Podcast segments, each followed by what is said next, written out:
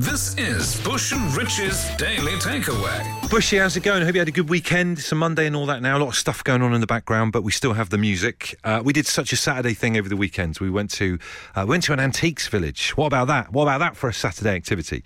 Uh, it's a place called Battlesbridge, which is like 20 minutes or so away from where we live in Leigh-on-Sea. And we all went there. We got my, my parents-in-law staying with us as well. So the whole we got pack, packed into two cars and drove down there. And it's hard to describe Battlesbridge. I don't know if you've ever heard of it, but it's like a little village that's made up of tiny little antique shops. So they've got like farming tools in there and old signs and vases and records and all this kind of thing.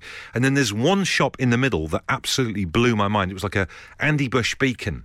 It was called Nerd Base, and it's a two-floor treasure trove of old toys. And I just walked around these little glass cabinets looking at all these to- toys that I used to have when I was a kid. They had like He Man figures in there, G.I. Joe, Star Wars, Transformers, Marvel, uh, droids. You remember droids and Zoids and stuff like that as well? Muscle Men, all this kind of stuff. Uh, and then I saw it, a toy that I, I had loved and sadly sold in a car boot sale uh, was from this program. If you remember the cartoon back in the day.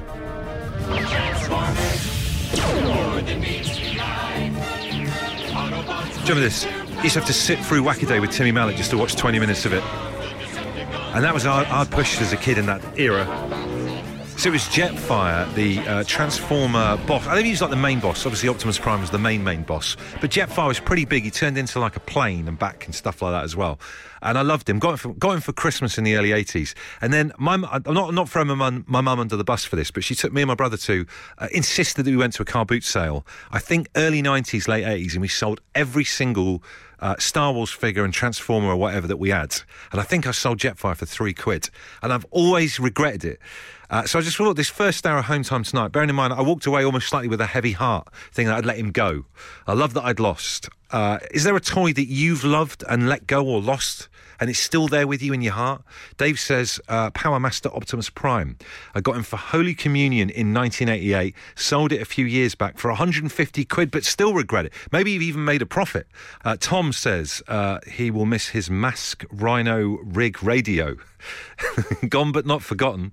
Stu says, I, I really miss my Arnold Palmer golf set. Uh, Stu, I don't know what your age is, fella, but that looks like a toy from the late 40s. Uh, Neil says, I let my entire Star Wars collection go, including my Millennium Falcon. Only, only the poshest kids had the Millennium Falcon. He also let go his Ewok Village. AT-AT, various ships, and loads of figures too. It hurts. Simon says, Bush, I wish I still had my handheld computer game, BMX Flyer. I had my first one nicked at school in the late 80s, got another one for Christmas the same year, and eventually gave it to a younger cousin. Excellent game it was, I miss it every day. John in Belfast says, I used to have a great Subbuteo collection, over 60 teams, three pitches, floodlights, picket fence, and some of the old cups you could get as well. My brother gave it all away a little bit later, and I've always regretted it. Uh, Phil, though, who we've got on the line right now, uh, is looking to replace what he's lost. What have you been up to, Phil? Uh, well, I've been. Um, I discovered eBay in the early 2000s, and I have been um, very slowly recovering my collection. Possibly even some of the original toys that I let go. Who knows?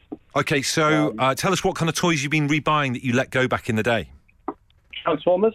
Yeah. Principally Transformers. I've been um, re- rebuying my uh, muscle figures as well. I heard you mention those. I earlier used to love muscle. We used to play a game at my granddad's house in Weston-super-Mare where we would line the muscle men up, me and my brother, at either end of the hallway and then knock each other's muscle men down with a marble. And if you survived, you put a little mark on their back so they survived on to the next round.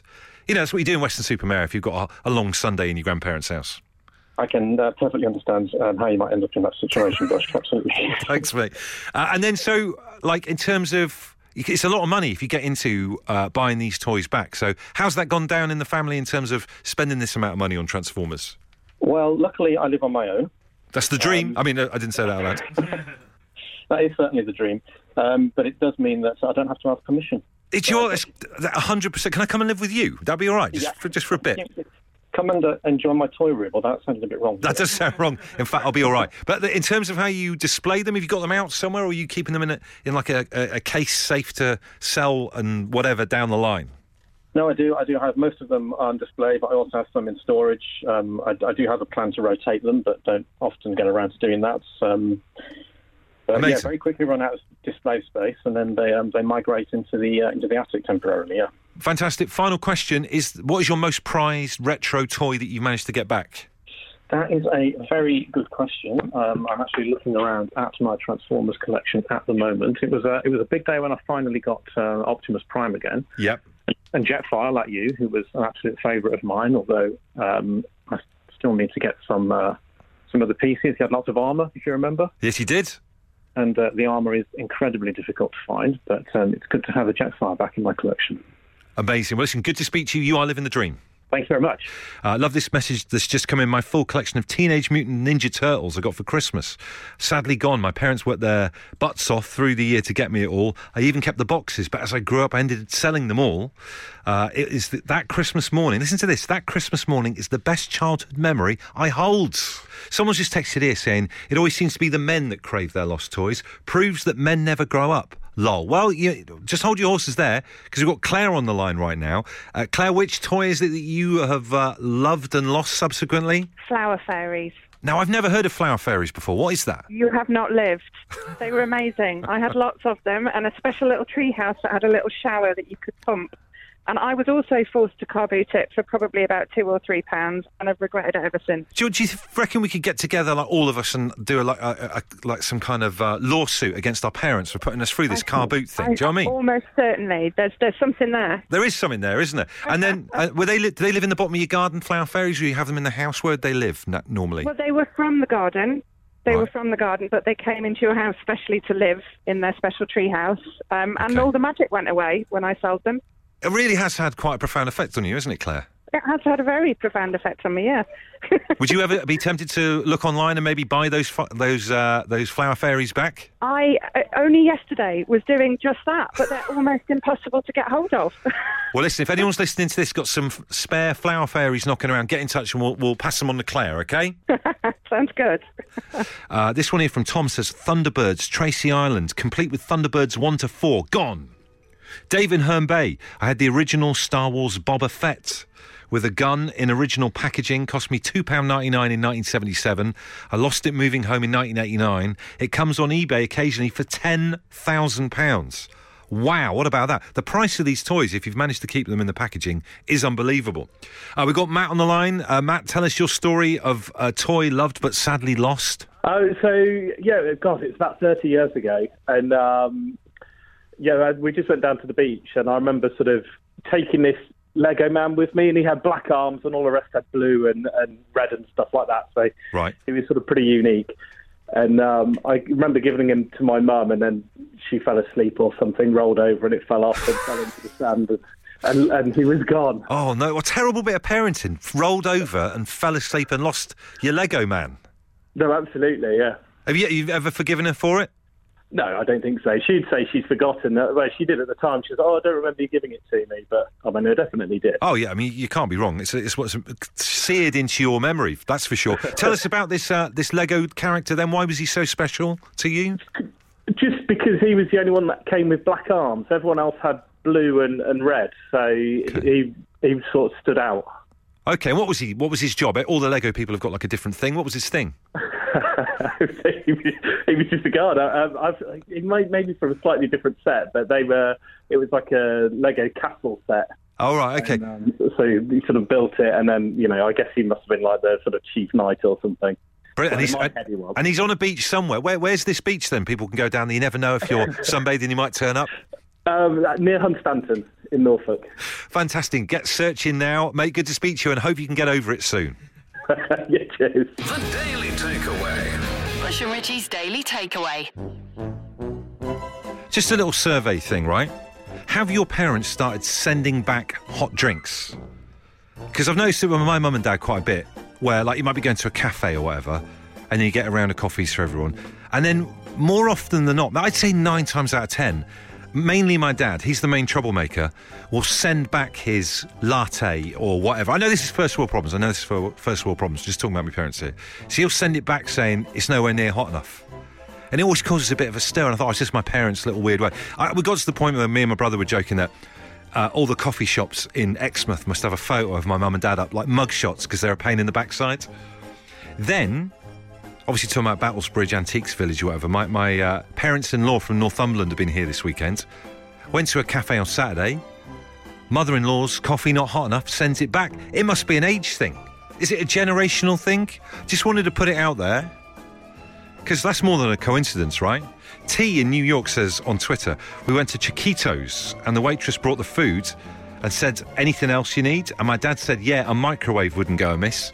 So if you have kind of an issue with the heat of things and you, you've sent stuff back and you're not bothered about the awkward situation, because let's face it, when you get to a certain age, you're not bothered about an awkward confrontation. Tell me now, just so I can work it into the mathematics of my own family. 8, 12, 15 to get involved with the show. Home time. Lucky, lucky numbers.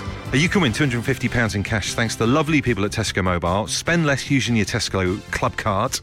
The Lucky Lucky number generator will spit out three numbers. These numbers must be on your current electricity or gas meter reading. Remember the guy from the other day last week who was reading this flipping serial code? Don't do that because it's 25 numbers long. Uh, they can be in any order, but all three must appear somewhere on your meter. Let's have a listen to tonight's three lucky, lucky numbers, folks. Thanks, Butch. Today's lucky, lucky numbers are four, seven, and nine. That's four, seven, and nine. And there you have it. Find your meter, take a picture because we will be asking for proof. Four, seven, and nine of the three numbers can be any order. Uh, let's uh, speak to tonight's contestant who's been selected at random. Her name is Mandy. How you doing, Mandy? Oh, amazing. Hello. Welcome to Home Time. How's your Monday been, Mandy? It's, it's good, thank you. Yeah, really good. I was in our understairs cupboard a bit earlier on because I had to get a Phillips screwdriver for my father-in-law. Long story, but I noticed there's a disgrace under there, like a lot of mess, just stuff chucked in there. If you don't mind me asking, what is the state of your understairs? Um, I keep my laundry basket under there. Do So you? It's um, That must be very, very clean if you're going to keep your laundry in there. well, it's in a box to be fair, but um. so, Have you got yeah, any? Is it um, like a? You got any? Everywhere. You got any weird stuff in there? Understairs cupboard? Anything unusual? Nothing really. A cat litter tray as well. It's all going on in your understairs, isn't it? I tell you what, if you lived in London, that'd be 800 quid a month. That Yeah, it would be. easy. Well, listen, we're going to get you to read out the numbers. We're after 479. Uh, would- can you tell us, first of all, that it was on your gas or electricity meter that we're reading here? It's the electric. It's the electric, okay. right then, so please, uh, Mandy, could you read out the full number from your electricity meter that you think could be tonight's lucky, lucky number? I can. It's zero four seven seven nine. A four, a seven, and nine sound like they're in there. Woo! Mandy, congratulations. You are a winner. Thank you so much. What about you? you. Won yourself? In fact, your your meter, which normally ruins your life a little bit, has won the money for you. Two hundred and fifty pounds. And because we know times are hard at the moment, our lovely friends at Tesco Mobile want you to spend less on your mobile phone bill and would like to chuck in another 50 quid onto your winnings. That's £300 tonight on Home Time. Oh my god, that's amazing! Thank you so much. How will you Yeah, celebrate this evening, Mandy? What will you do? I'm definitely uh, cracking open a bottle of prosecco for that. That's exactly the result we wanted. Lovely to speak to you. Have a brilliant night. You too. Thanks so much. Take care, Mandy. Uh, and listen, to her, her Monday night is now infinitely better. It could be you tomorrow. We play again tomorrow on Lucky Lucky Numbers, so stay where you are. Home time. Lucky, lucky numbers. Uh, I had a little survey question for you lot a bit earlier on about your parents. I've just noticed recently that not only my parents, but my parents in law too, have started uh, this thing of sending back uh, coffees in cafes if they're not hot enough. Is that an age thing? Is that what happens? You get to a certain point, maybe if you've got grandchildren, then suddenly it's carte blanche to do that. Uh, let's go to the phones and uh, speak to Katie, who has some intel on this.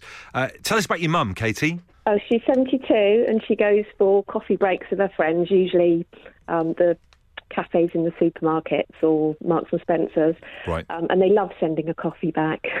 They really can almost get off on it a little bit. My, my dad's so proud when he's, he's snaffled a coffee that he can actually send back and cause a bit of a stir. yeah, yeah. And they like being the first one to do it as well. I think they win a prize. So what if there's a group of them? The first one to get their latte returned seems to Yeah, get kudos from the rest of the group. Yeah. I mean, yeah, it's, weird now. Would would you send a coffee back for being um, for being not hot enough, or would you just drink it anyway and just don't, not not want to cause a stir? I drink it anyway. I don't like a hot coffee. I think it's a generational thing. I think older people like it boiling hot. Well, there's this term now that's come out of it, which they call it extra hot, don't they? They have to. My dad now orders an extra hot latte, which I didn't even think was a thing, but it is. I didn't know that. I had no idea you could do that. Well, the, next time your mum's going down the uh, down the local uh, cafe with their little group, say order extra hot. And they might maybe they don't want that. Maybe they love the uh, the buzz of the complaint, and that might you know ruin it for them. Yeah, I'll tell her. Top tip. Thank you. There you go. Every night's a school night on home time. Wicked. We've got Joe on the line. Joe, explain what your dad gets up to. Well, um, every time we go out for a family meal, my dad will insist on asking whether the chips are gobby or not. um, what, he, what he's referring to are the sort of chunky chips that you might have kind of um, arranged like a game of Jenga, that sort of thing. Oh, I see. Um, I see. Nobody knows what he's talking about, and we're always absolutely mortified. And, So, um, can I clarify then, Joe, in terms of your. So, he calls uh, chips that are stacked and quite chunky, he calls them gobby chips. Yeah. If they were chunky chips, chips. But, but not stacked, is that still gobby or not? Well, I don't know. I think I think he's just got something against the sort of larger chip. Okay. Um, but obviously, gob, we, we keep saying to him, don't say gobby because that just sounds like something else. And they look so confused. And my brother and I just have put our head in our hands. I love it. I love it. And, and then, like, say if they do confirm they are indeed uh, Jenga stacked gobby chips, what happens then? What does he do then? oh, we won't have them. Unbelievable. He's a man of his word, and he sticks to his principles. Absolutely. Uh, uh, and where, where are you guys from? Where do you live? uh, well, I live in Charlton in southeast London. Brett, where's, your, where's your dad? Uh, they're in a little village. They're in, in Staffordshire. But even in Staffordshire, they, they don't refer to chips like that as gobby chips. I don't know where he's got it from. Brilliant. What's your dad's first name? He sounds like a character. David. So if you uh, just want to warn any of the restaurants in the Staffordshire area, watch out for David and his gobby chips because he, he could be, he's a problem customer, isn't he? And then my nephew went to school and he asked the dinner lady whether the chips were gobby. And so, you know, it, it's just a problem that's just going to keep on going. Amazing. The circle of life. Love it. Thank you so much, Joe. Good to speak to you. Bye, take care. This is the Daily Takeaway. Daily Takeaway.